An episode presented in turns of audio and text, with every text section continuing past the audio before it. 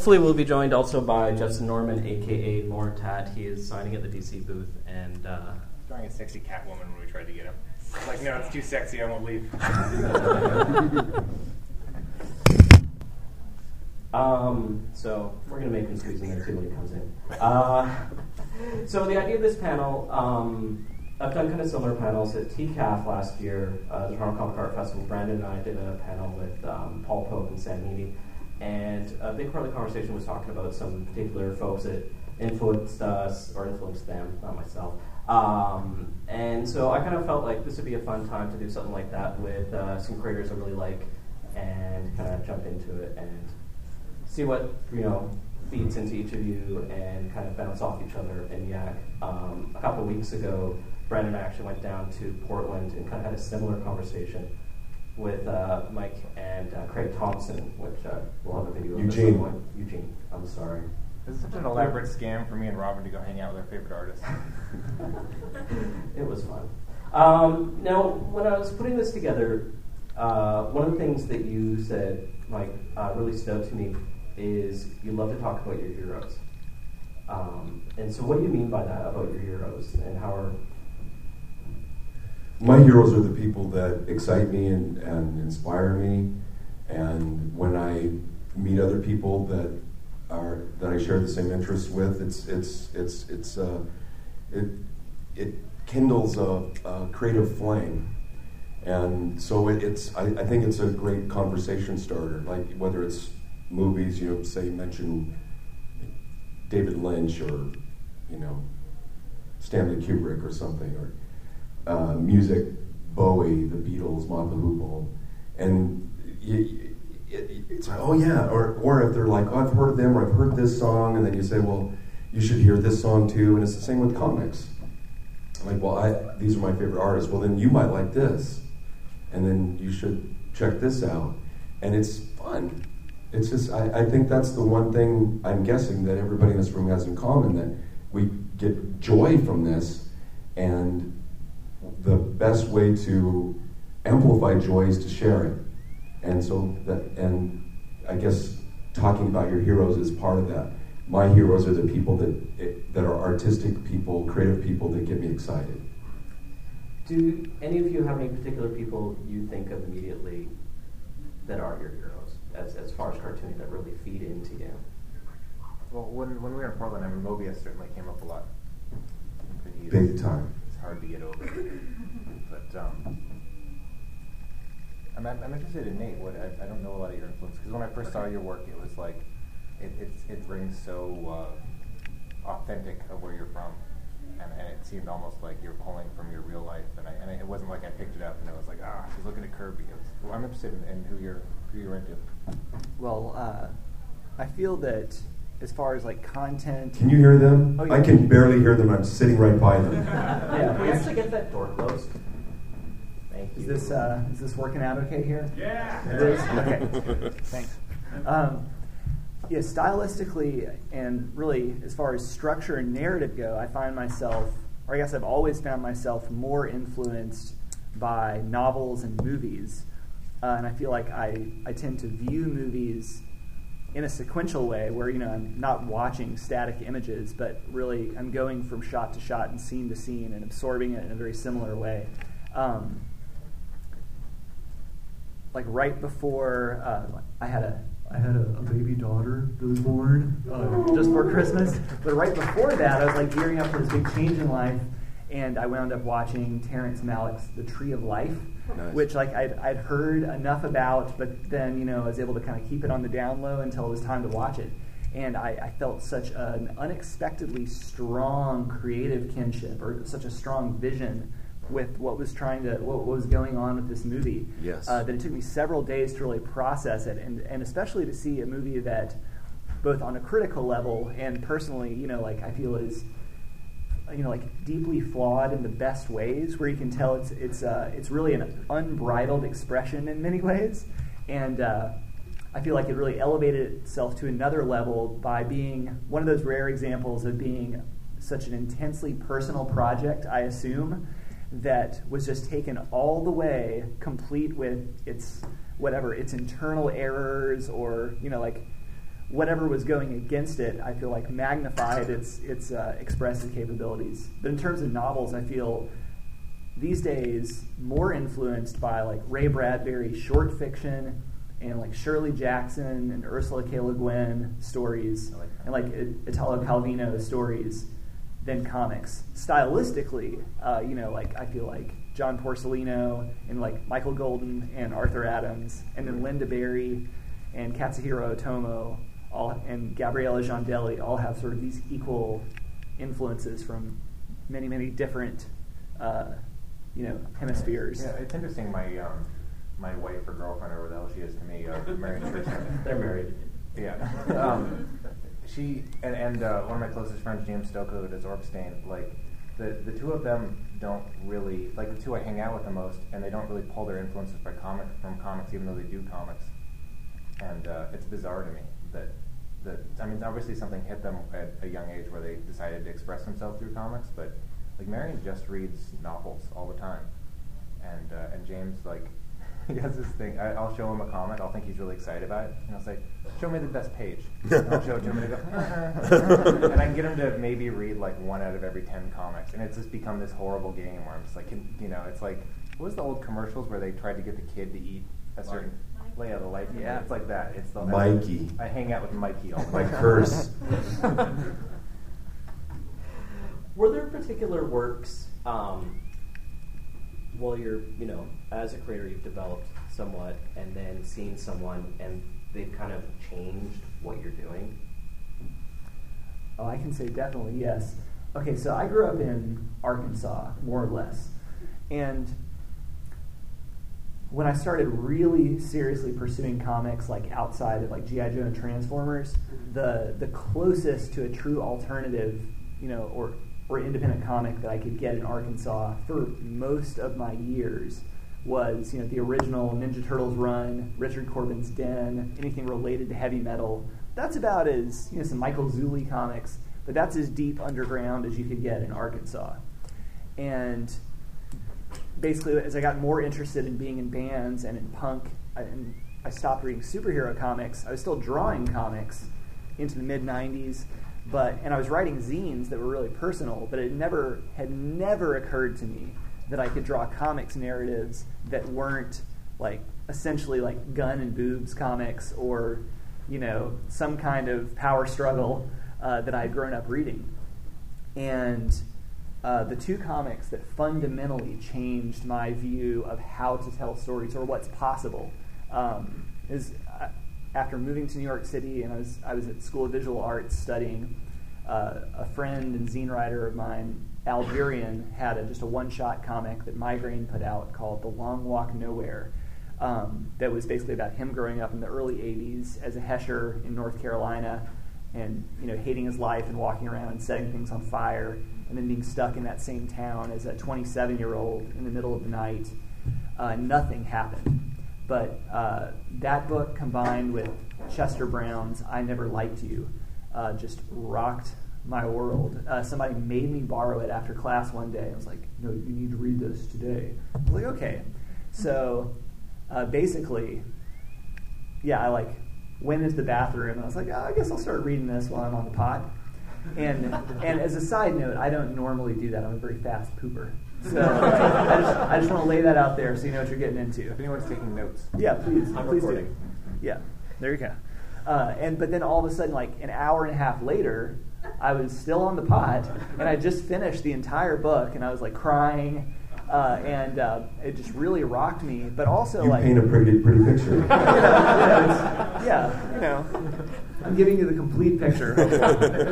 uh, but yeah, like uh, from Tears and poop. from from layouts from like one panel pages that are where the panel's this big surrounded in black you know these are things i'd never seen that fundamentally changed my own layouts and my own flow uh, to being able to account these like the, one of the first scenes in that book was young chester brown uh, you know like looking around the house wordlessly trying to find his mom and then finding her wordlessly leading her back to the kitchen pointing out that he dropped an egg on the floor and that it was broken and then she was like oh you thought i'd be mad about that and then she just gives him a hug and so like well, I hate to bring this up again, but imagine me sitting on the pod, not expecting this at all, and all of a sudden I'm like, what? No! and I just never turned back from that scene. So, yeah, I Are think you that, okay in there? Yeah. I was, Yep, I had two very distinct eras of influence, subconscious and conscious. Um, growing up, my older brother had all the the comics that would, I would later realize were the foundation for me: Kirby, Toth, Kubert, uh, Ditko.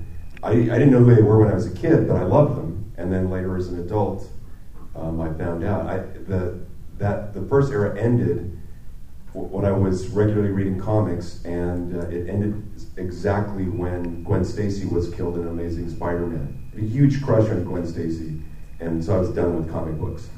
And being a newspaper boy, I then used my newspaper money buying record albums for years, and then later in adulthood, a friend turned me on to what comic books were doing. And this would have been the mid to late '80s, and one of the in the stack was The Dark Knight Returns, and Watchmen was almost at its original end. I think it was eight, issue eight or something. And Mr. X, which introduced me to the Hernandez brothers, which then introduced me to and Rockets, which then introduced me to Dan Clowes and Charles Burns and Chester Brown.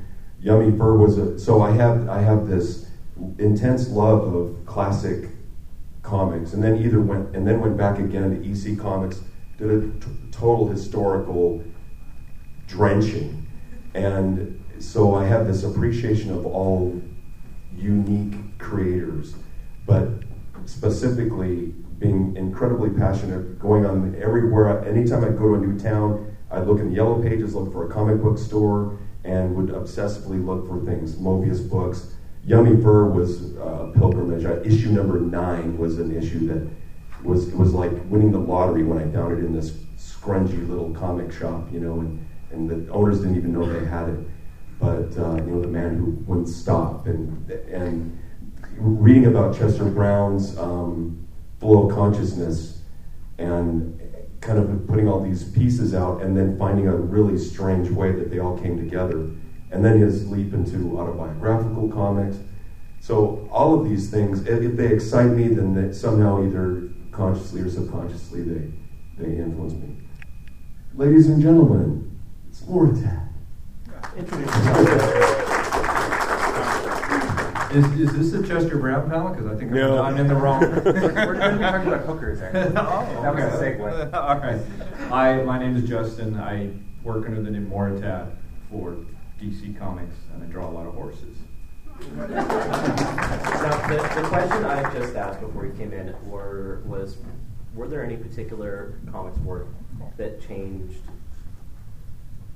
what you were doing? Like mid-career, you can tell what changed you.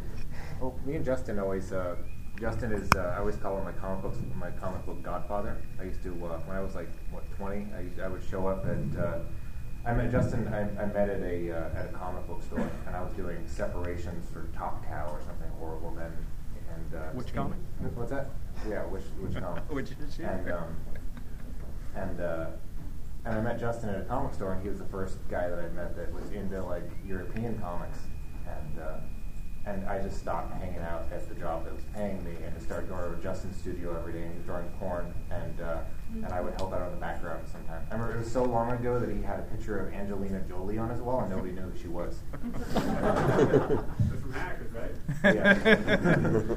I actually No, before. Cyborg, Cyborg 2. Oh, Um, but uh, so a, a lot of a lot of me and Justin hanging out has been um, kind of our, our interaction about stuff, and, and like Manara and and Masamune Shirow has been a huge deal. Where where like Yeah. we always have.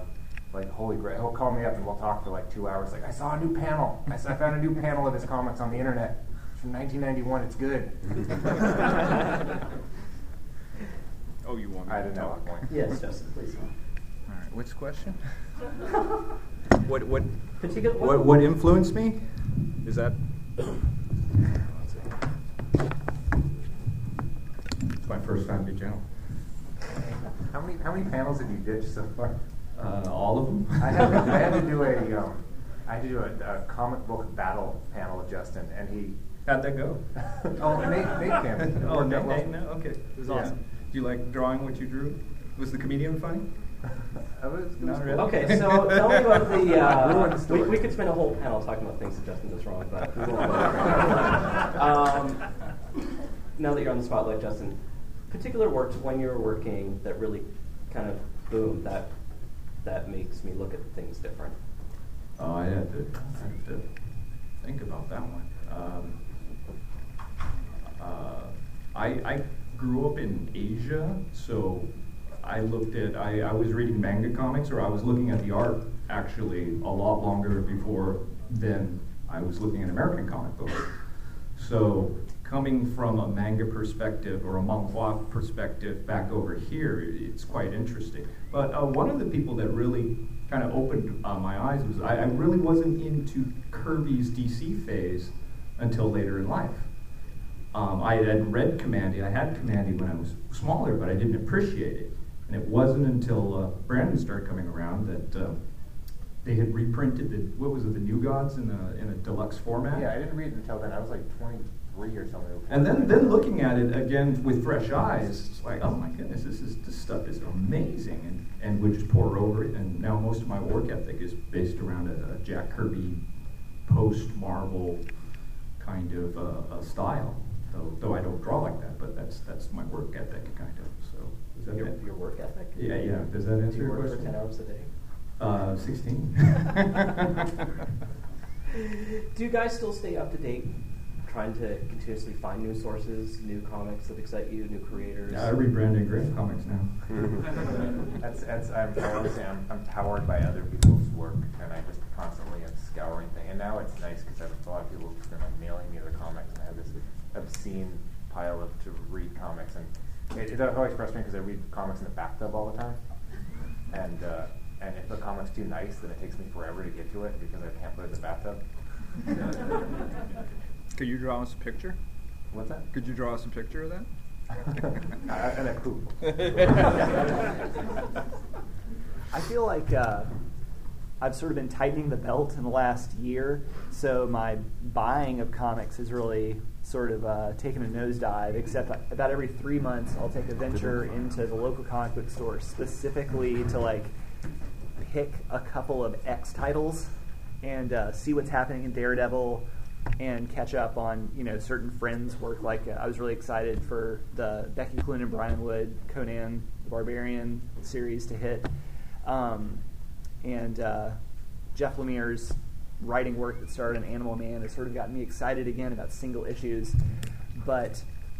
Uh, yeah, I feel like in the last couple of months, um, I've taken a big step backwards now that I have to like, you know, it's it's time to like read children's books to my baby in the morning, and so there are all these books that I completely forgot were fundamental in my life, and I didn't even know the names of some of them. But getting to finally repurchase The Grouchy Ladybug by Eric Carle, I forgot that this was one of the most fundamental narratives in my life, and uh, it was one of the books that I learned to read from and everything. But there was always this uh, something that was like as a kid I missed.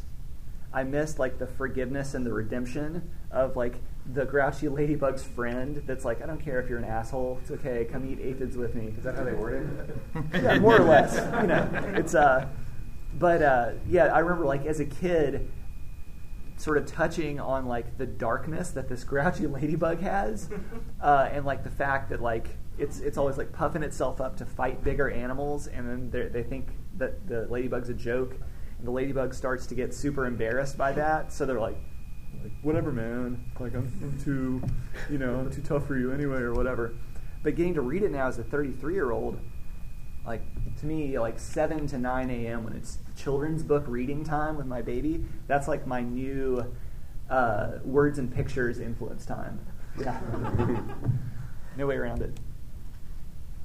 You know, wh- earlier when you were talking about um, about the idea of stuff that kind of changed the approach to it, I, I was just thinking about when I when I got into Bukowski stuff when I was like, you know, young dude, the kind of dude that's into when you're when you're mad at dad and you're reading Bukowski. I, uh, it really um, it, like him and, and, and Ernest Hemingway, definitely you know the kind of cliche dude authors. they, they both really affected me because they, uh, like once you get past the, the personas, I think the work's really quality, and it's kind of, they almost have different personas underneath that. And, and uh, what really affected me about his short stories is he didn't, they didn't have a story structure, they would just end. There, there's a line he, he put in one of them that says, um, the night just kept coming and there's nothing I could do to stop it. And I, I think about that line a lot when I when I write because you can just stop stuff whenever. I remember once I did a short story. I, for a while, I was going into Vertigo every week and trying to pitch stuff. It worked out fantastically for me. but uh, but um, uh, I would call them up and say, "Can I come in and show you pages?" And uh, I, and I would do a story, just a short story, just to show them. And uh, I did a five-page story, and I called them up, and one time they, they weren't able to see me, and so it became a ten-page story because I was like, oh, I can just extend it, and just that, that attitude of, of, of just kind of kind of treating it like life, where it doesn't, there's not an end where the credits roll. It's just you're showing scenes of, of, of you know things that you can relate to personally. Mike, I'm curious to hear what you have to say about staying up to date or just continuously feeding with new stuff. Yeah, I well, it, it's an interesting point in your career when all of a sudden you start getting these comp boxes, these huge boxes with everything in them. Must be tough. It's it's it's phenomenal, and um, but then what you find is uh, the jewels that kind of you go through the stack, and there'll be something that'll you know pop out at you. Um, either obviously for, first it's the art that's going to get your attention, and or maybe somebody has said something uh, like like Joe Keatinge will say, "Oh, have you read this yet?" You know, and you, have got one of those friends like you know, like Justin at Brandon, like, like hey, for this Kirby stuff. Uh, it's like that word of mouth thing. You know, that's, you got to see this movie, you got to listen to this album. It's the same thing with the the comics, and so either if you didn't get it in your comp box, then you're rushing to the comic shop because somebody you respect is excited about it. And so you're hunting it down, and, and either you're like, ah, it's not my thing, or, oh, she was right, he was right, this, this kills, this is great.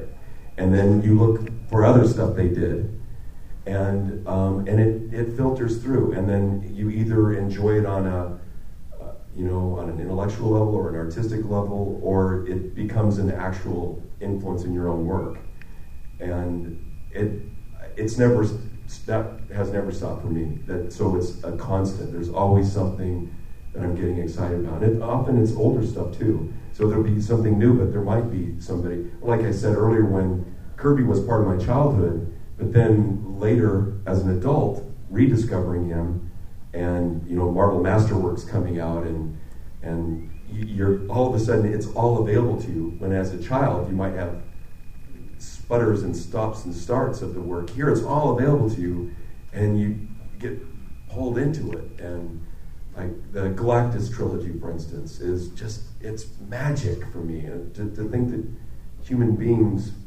made this happen and created these icons, and and I see that happening, you know, uh, with new generations too. Our, our mutual friend Craig Thompson, for instance, you know, just blows me away. When I first met Craig, he was the designer on one of my Dark Horse books. And um, he tells me I was like the first person he showed his rough of blankets to. And now I'm looking look at him and where he's gone and what he's doing. And he's like best pals with with Maurice Sendak for crying out loud. yeah, he's throwing that in our faces. I know. you gotta go back. You saying with Maurice. Oh, Maurice who? Oh, oh Maurice, oh, Maurice Sendak. Yeah, you don't know. I hang out with Maurice Sendak all the time. He's a gold toilet. No big he, he did this book called Where the Wild Things Are. Might have heard. Yeah. And they just slapped us. but, but it's exciting. I, I love seeing that happen. And, um, and coming to shows like this, you walk down and stumble.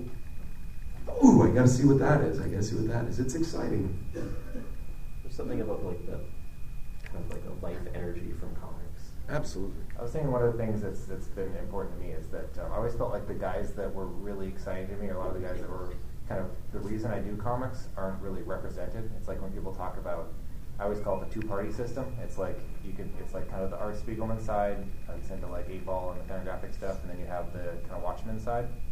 And and I was got into comics, you know, through a lot of manga and European stuff, you know, Moebius and Shirow and whatever. And uh, and so I just I, I really want to talk about all the time about about how those guys are, are and, and, and it's made me kind of be more forgiving of other heroes, other people's heroes, and kind of feel like everybody needs their own kind of creator. You know, they, we all need our heroes and our own kind of pantheon of people we look up to. It's really interesting with you, Brandon, because specifically you stuff you enjoyed when you when you were 11 is still so permanently etched in your head. I had a friend call me up who was my neighbor when I was like eight or eleven, and he was telling me he was trying to shame me with this story. And he was like, "I remember one time you made me take the bus for an hour to go to the comic store to get an anatomically correct Dirty Pair doll." And while he's telling me this, I look over at my wall and I have like Dirty Pair pages up. so yeah, nothing, nothing's changed. Nothing's changed. I'm going to throw some names out of uh, specific creators and just hear what you guys think of that person's work or kind of how that's kind of jumped through with you. Uh, one person you mentioned earlier uh, was Alex Toth. Like, um, was that someone any of you other folks have gotten into? Like Toth introduced me. Come on, Justin. Come up a little bit. I like toast. Brag about it. Uh, yeah, I, uh, what is there to talk about Alex Toth that hasn't been talked about? So um, he's kind of grouchy, which was kind of interesting. And in the latest book, um, his daughter, his daughter mentioned that she was going to introduce him to antibiotic or not antibiotics, antidepressants, um, and he said, "No, I don't need them." And so that that was kind of interesting. That's my, my talk, kind of. That's where I've been thinking about it lately. And his lettering is the most beautiful in, in comics. So I, I think about Toth in kind of a sad way though, because he's so, his work's so beautiful and it's so um, impressive, but he did so few, so little personal work, Yeah. and it's almost like a, it feels like a loss to me. Well, that, that's what makes it more like uh, it takes on almost an archaeological significance when you look through his stuff because uh, yeah, basically seeing what it, you know. If it's the 1950s, it's you know it's hack work, it's your job, Right. and he's drawing the shit out of these pages. But it makes you sort of like mine and comb these pages for the things like the things that are personal that are that are shining through like these romance or detective comics. Um, I was basically oblivious to his work, uh, or was oblivious to the fact that I had been exposed to it throughout life until Yeah. I was about 20 and I was taking an inking class. Uh, and all of a sudden, he got thrown in my face as just this master of clean, rich black spaces. And uh, I think he single handedly convinced me that uh, basically everything I was doing up until that point was based on insecurity and fear. And uh, and actually that allowed me to bounce, you know, like to bounce back again to earlier in adolescence and sort of see what you were doing uh, with Madman and everything, and and really appreciate the economy of line and, and certain a certain patience. Uh, but yeah, I feel like his his appreciation of black areas, and I guess approaching panels by inking black spaces first, and then going to contours after the shadows were done, which is absurd. Right. Uh, but it's yeah, it's sort of like turned my concept of what to do with positive and negative space on its head. Well, I, I still pinch myself. I, um, I'm not going to assume everybody knows who Alex Toth is. He's best known for creating Space Ghost, but he, he was a workman who did dozens and dozens of obscure stories that are largely out of print, but if you find them, they're just brilliant. And um, but he mentored me uh, early, right as I was just coming out of the gate. Uh, he was exposed to my work, and um, somebody told me that he liked my stuff and gave me his phone number and I uh, and his address. I sent him some of my stuff. Got up the, and he, famously, uh, he uh, uh, very bad temper. Um, and uh, he, there's stories of him throwing people into swimming pools and knocking tables over, and um, so it, it, it. I sent my stuff, and it took me at least probably close to two weeks before I got the courage to call him up. And um, when I called him up, he answered the phone, which was a rare thing. And I told him who I was, and there was this excitement in his voice. And he said, "Yeah, I just sent you. Well, I uh, uh, I just sent you a picture. I, oh, well, I was going to ask you to do a. At the time, I was making Madman trading cards and asking different artists to do them. So I'll do one of those for you too.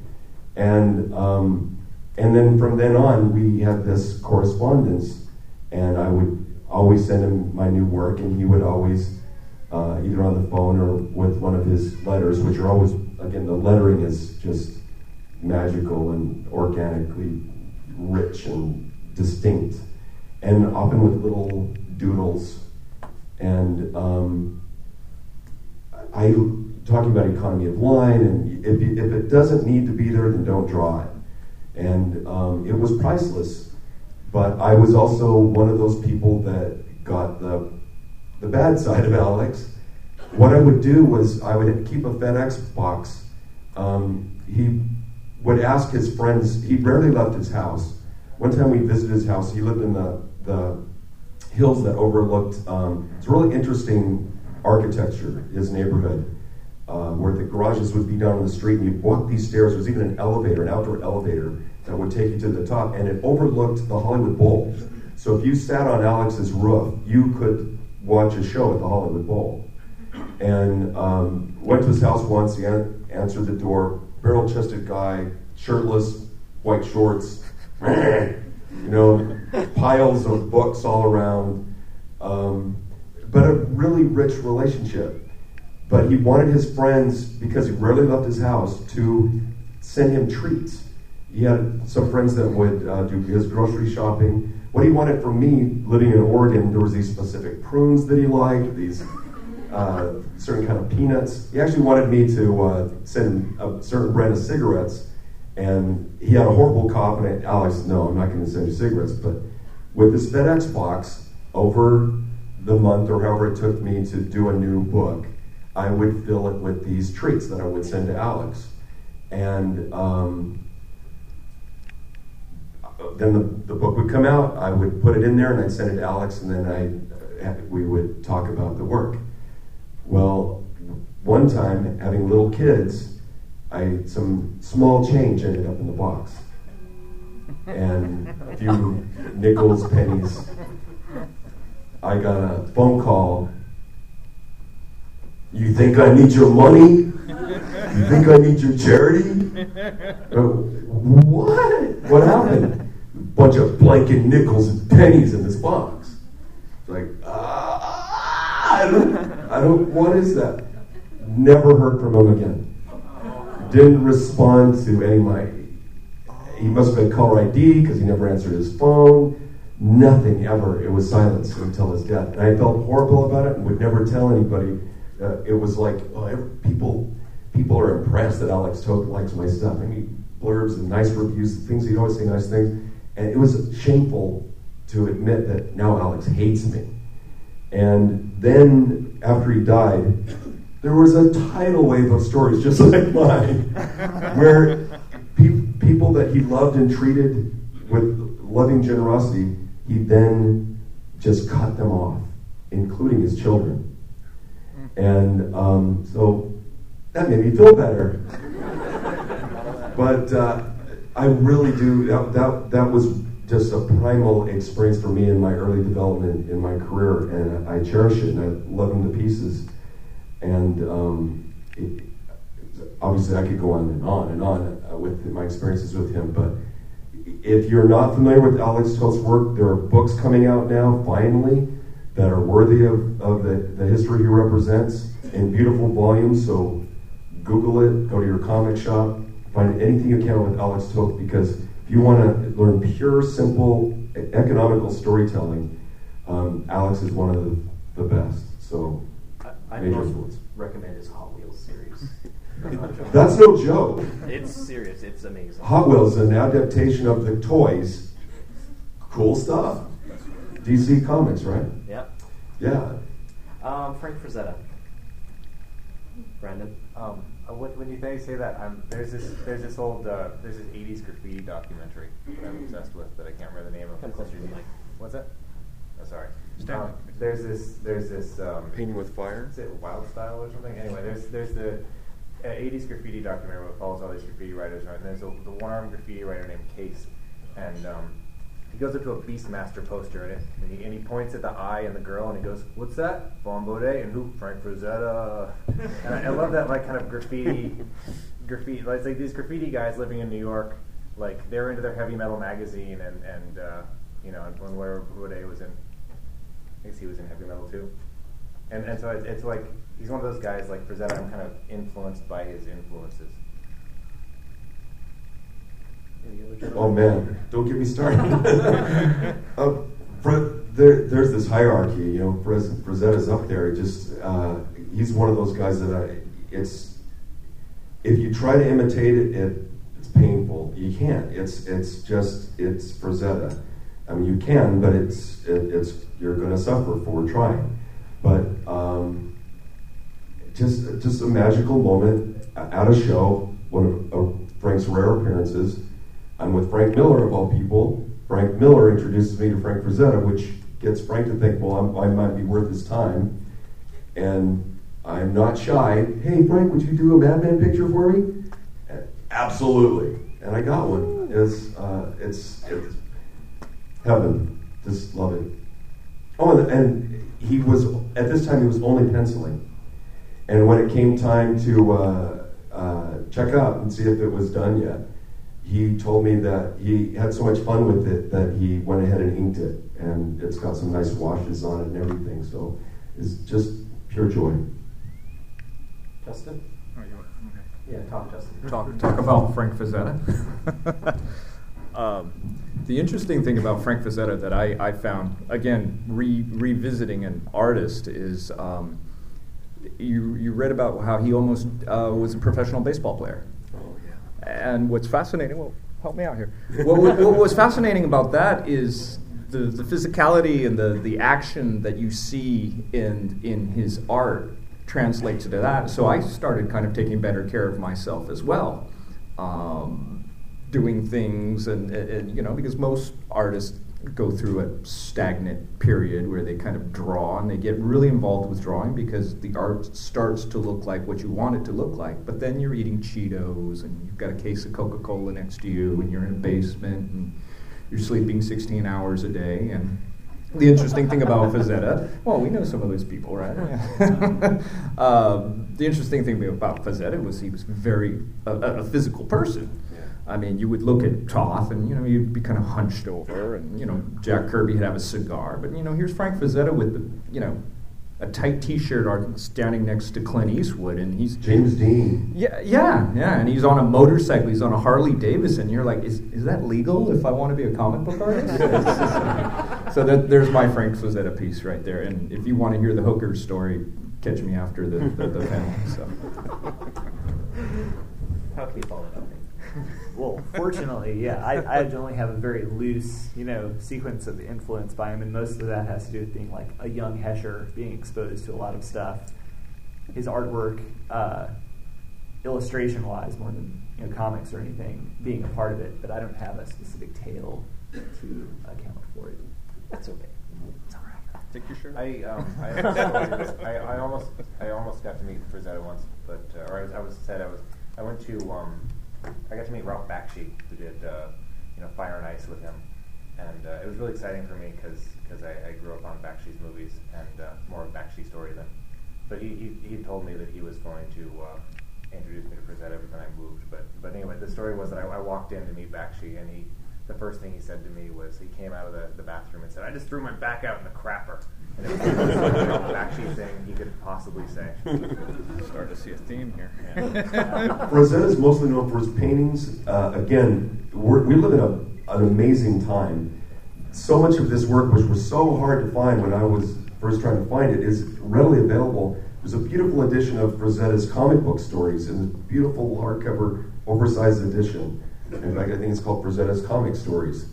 And um, like he did a story for EC Comics called Squeeze Play, where this guy kills his girlfriend uh, or wife on a roller coaster, and then goes to the beach to hide out while the cops are running around. And these cute girls drag him out into the water, and he's splashing in the waves, you know, hiding from the cops. And the girls take him deeper and deeper. The guy doesn't know how to swim, so the last panel is him just dead underwater. But uh, it, it's a brilliant story, and the artwork is just raw. It, uh, I mean, it's as crisp and perfect as, and beautiful as art can be, but it's got that uh, physicality to it, and that where Yeah. Um, it, it, it, it's just He's running from murder. it's sensual and and um, ah, he, he's just great. If you're not familiar with his stories, you gotta look at this stuff. If you love comic books, his comic book stuff, the line art is every bit as good as his paintings. I think I'll open it up to some questions. Um, please come and use the mic if you can. No one has questions? Oh, we got one guy.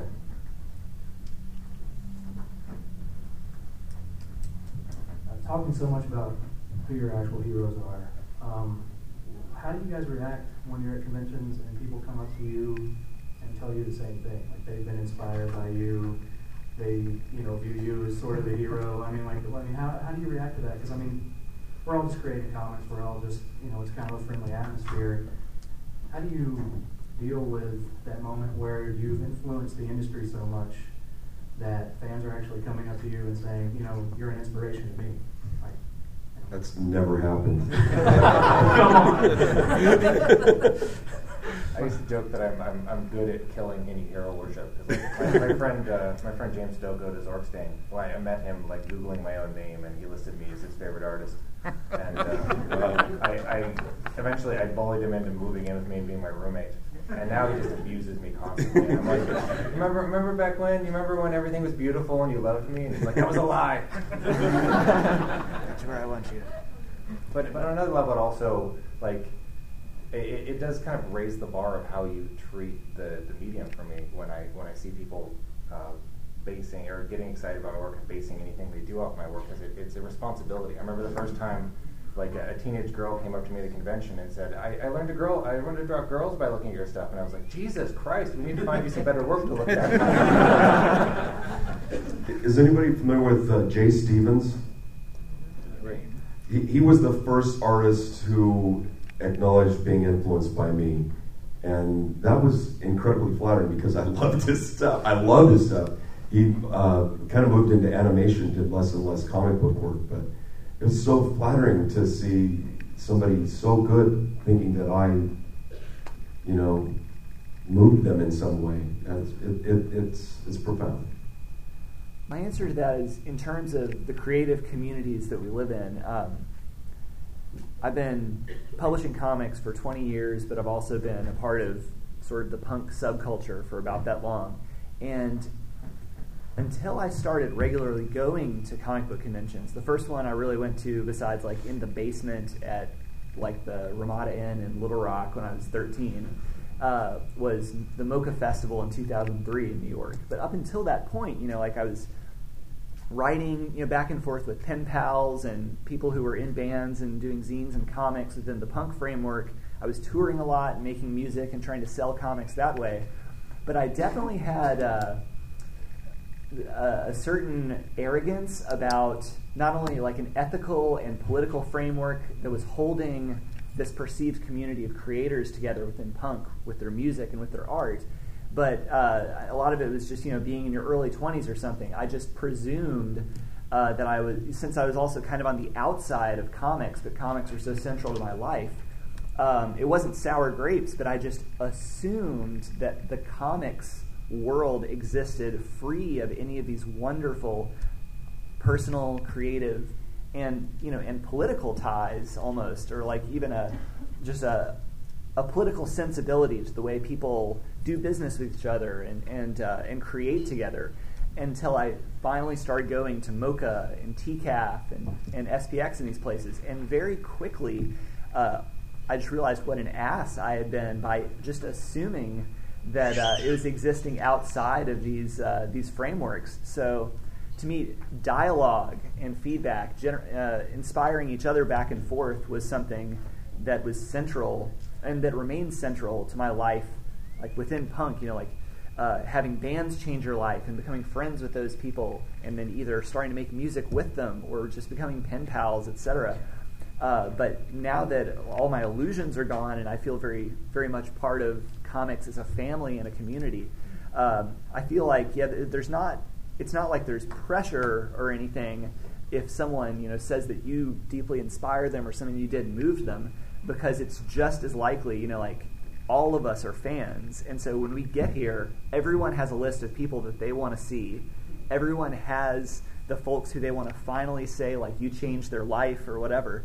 So I feel like there's there's a very healthy reciprocity here that that uh, you know helps engender and maintain that sense of community. Right. It's, I guess it's, it's really good to remember waiting in line and being too excited to talk to someone. Yeah, poor Adam Warren sitting across from me. I just went over and told him all the panels of his I've been tracing. Since I was 10. Any more questions? Yeah. Come up to the mic so everyone can hear you. Either of you two, right there. Let's swear best. Thanks. All right, um, I'm a little new to the comic world, and I'm just wondering how you guys, from when like you were children, kind of like evolved in the whole comic atmosphere, and how you like knew like this is what I want to do, this is what I'm gonna do. Like, how did you practice? Like, how did you just get to where you are now from like the very, very beginnings? I'll, I'll, this this is an interesting. Uh, what you have is an interesting question, and this is something Robin and I kind of have kind of talked about, though we haven't really gotten into it. Um, what keeps me going is actually monthly comics. Um, they come out regularly, so you don't have a choice. You know, um, sometimes you know, especially now that I'm I'm older, I don't find myself going into a comic book shop or, or 7-Eleven or anything like that. So you lose you lose a certain um, like if, if, if an issue of um, Orc-Stain doesn't come out for a while you you know there's so many things to to occupy your attention anymore it's harder to to to look at comics and and be enthusiastic about it unless you have monthly ones and if the monthly ones are horrible at least they're still coming out they're being the stores the retail stores are being sustained by people coming into them and somebody that you know like Brandon will constantly say, hey, you know, um, here's this new comic. You should take a look at it. You should look at this. You should look at that. So I think you should be encouraged to look at as much stuff as possible and absorb as much as you possibly can. Um, does that does that answer your question? Kind of. No. Yeah, I think so. Because I mean, I don't know. Right now, I'm just a kid who likes to draw a lot. Uh-huh. And yeah, I mean, it helps looking at people and just seeing. Like, I don't know how cool you guys are. I'm I'm really cool, but I don't know about these other guys here. So is this a profession? You want to do this as a profession? Well, um, Yes. like right now, Yes. I just, Yes. I just like Google on everything, and I just know it's something that I'm naturally pretty good at because I've been doing it. And then I'm just working with some friends. We just like to toss things around, but I just, I don't know. I'm not really sure what. I think maintaining that moment of like,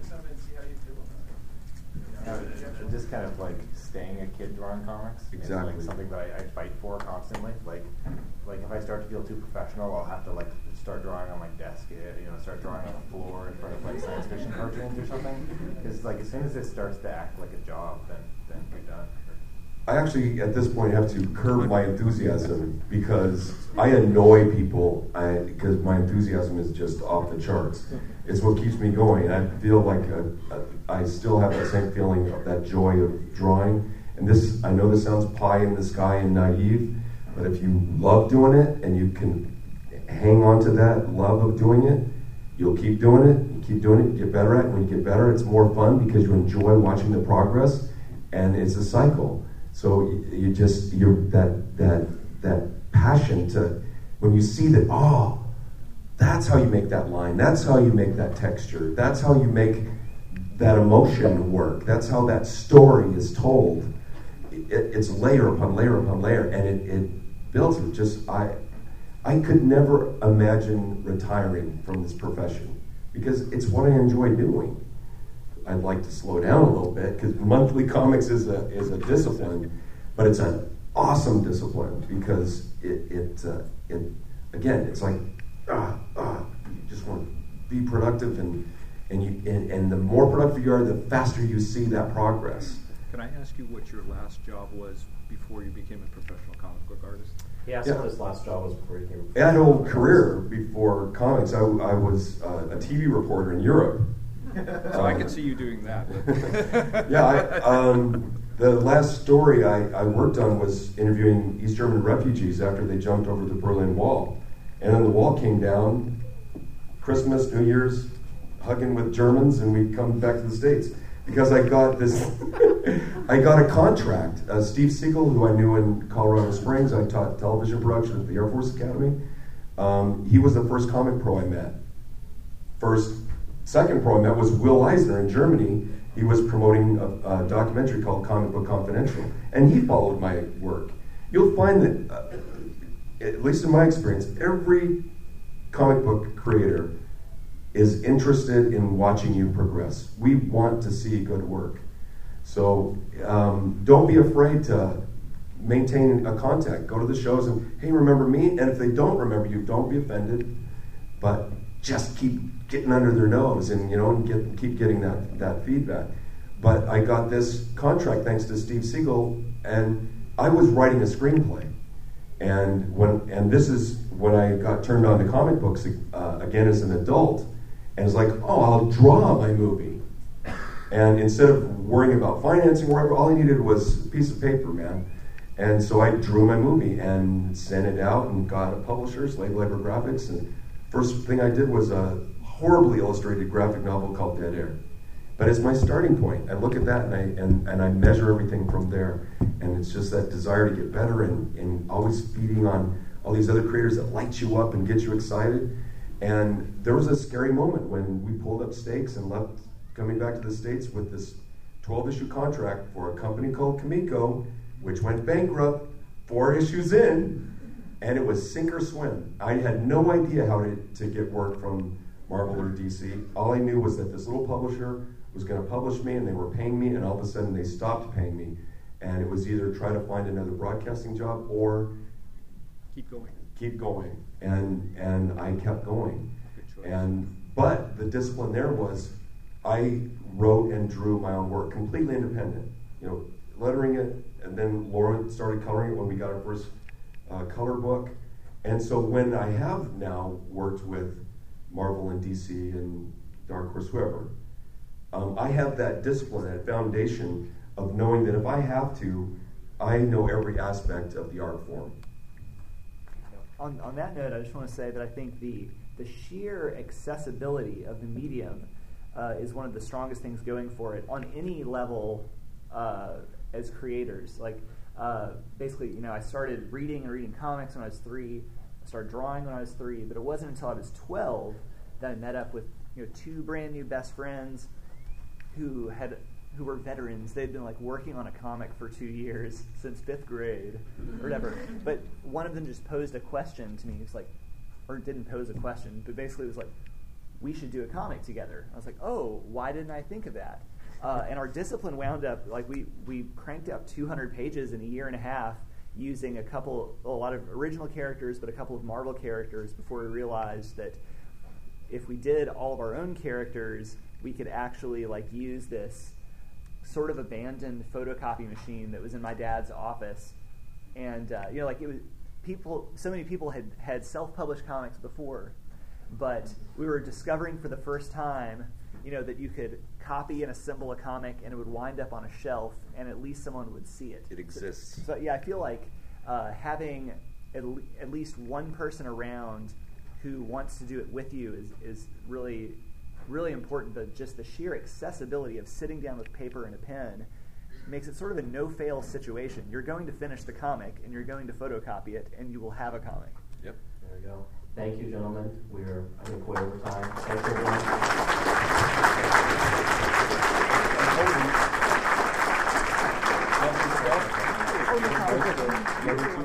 I was, I was trying to watch the time on that to see where, where we were standing.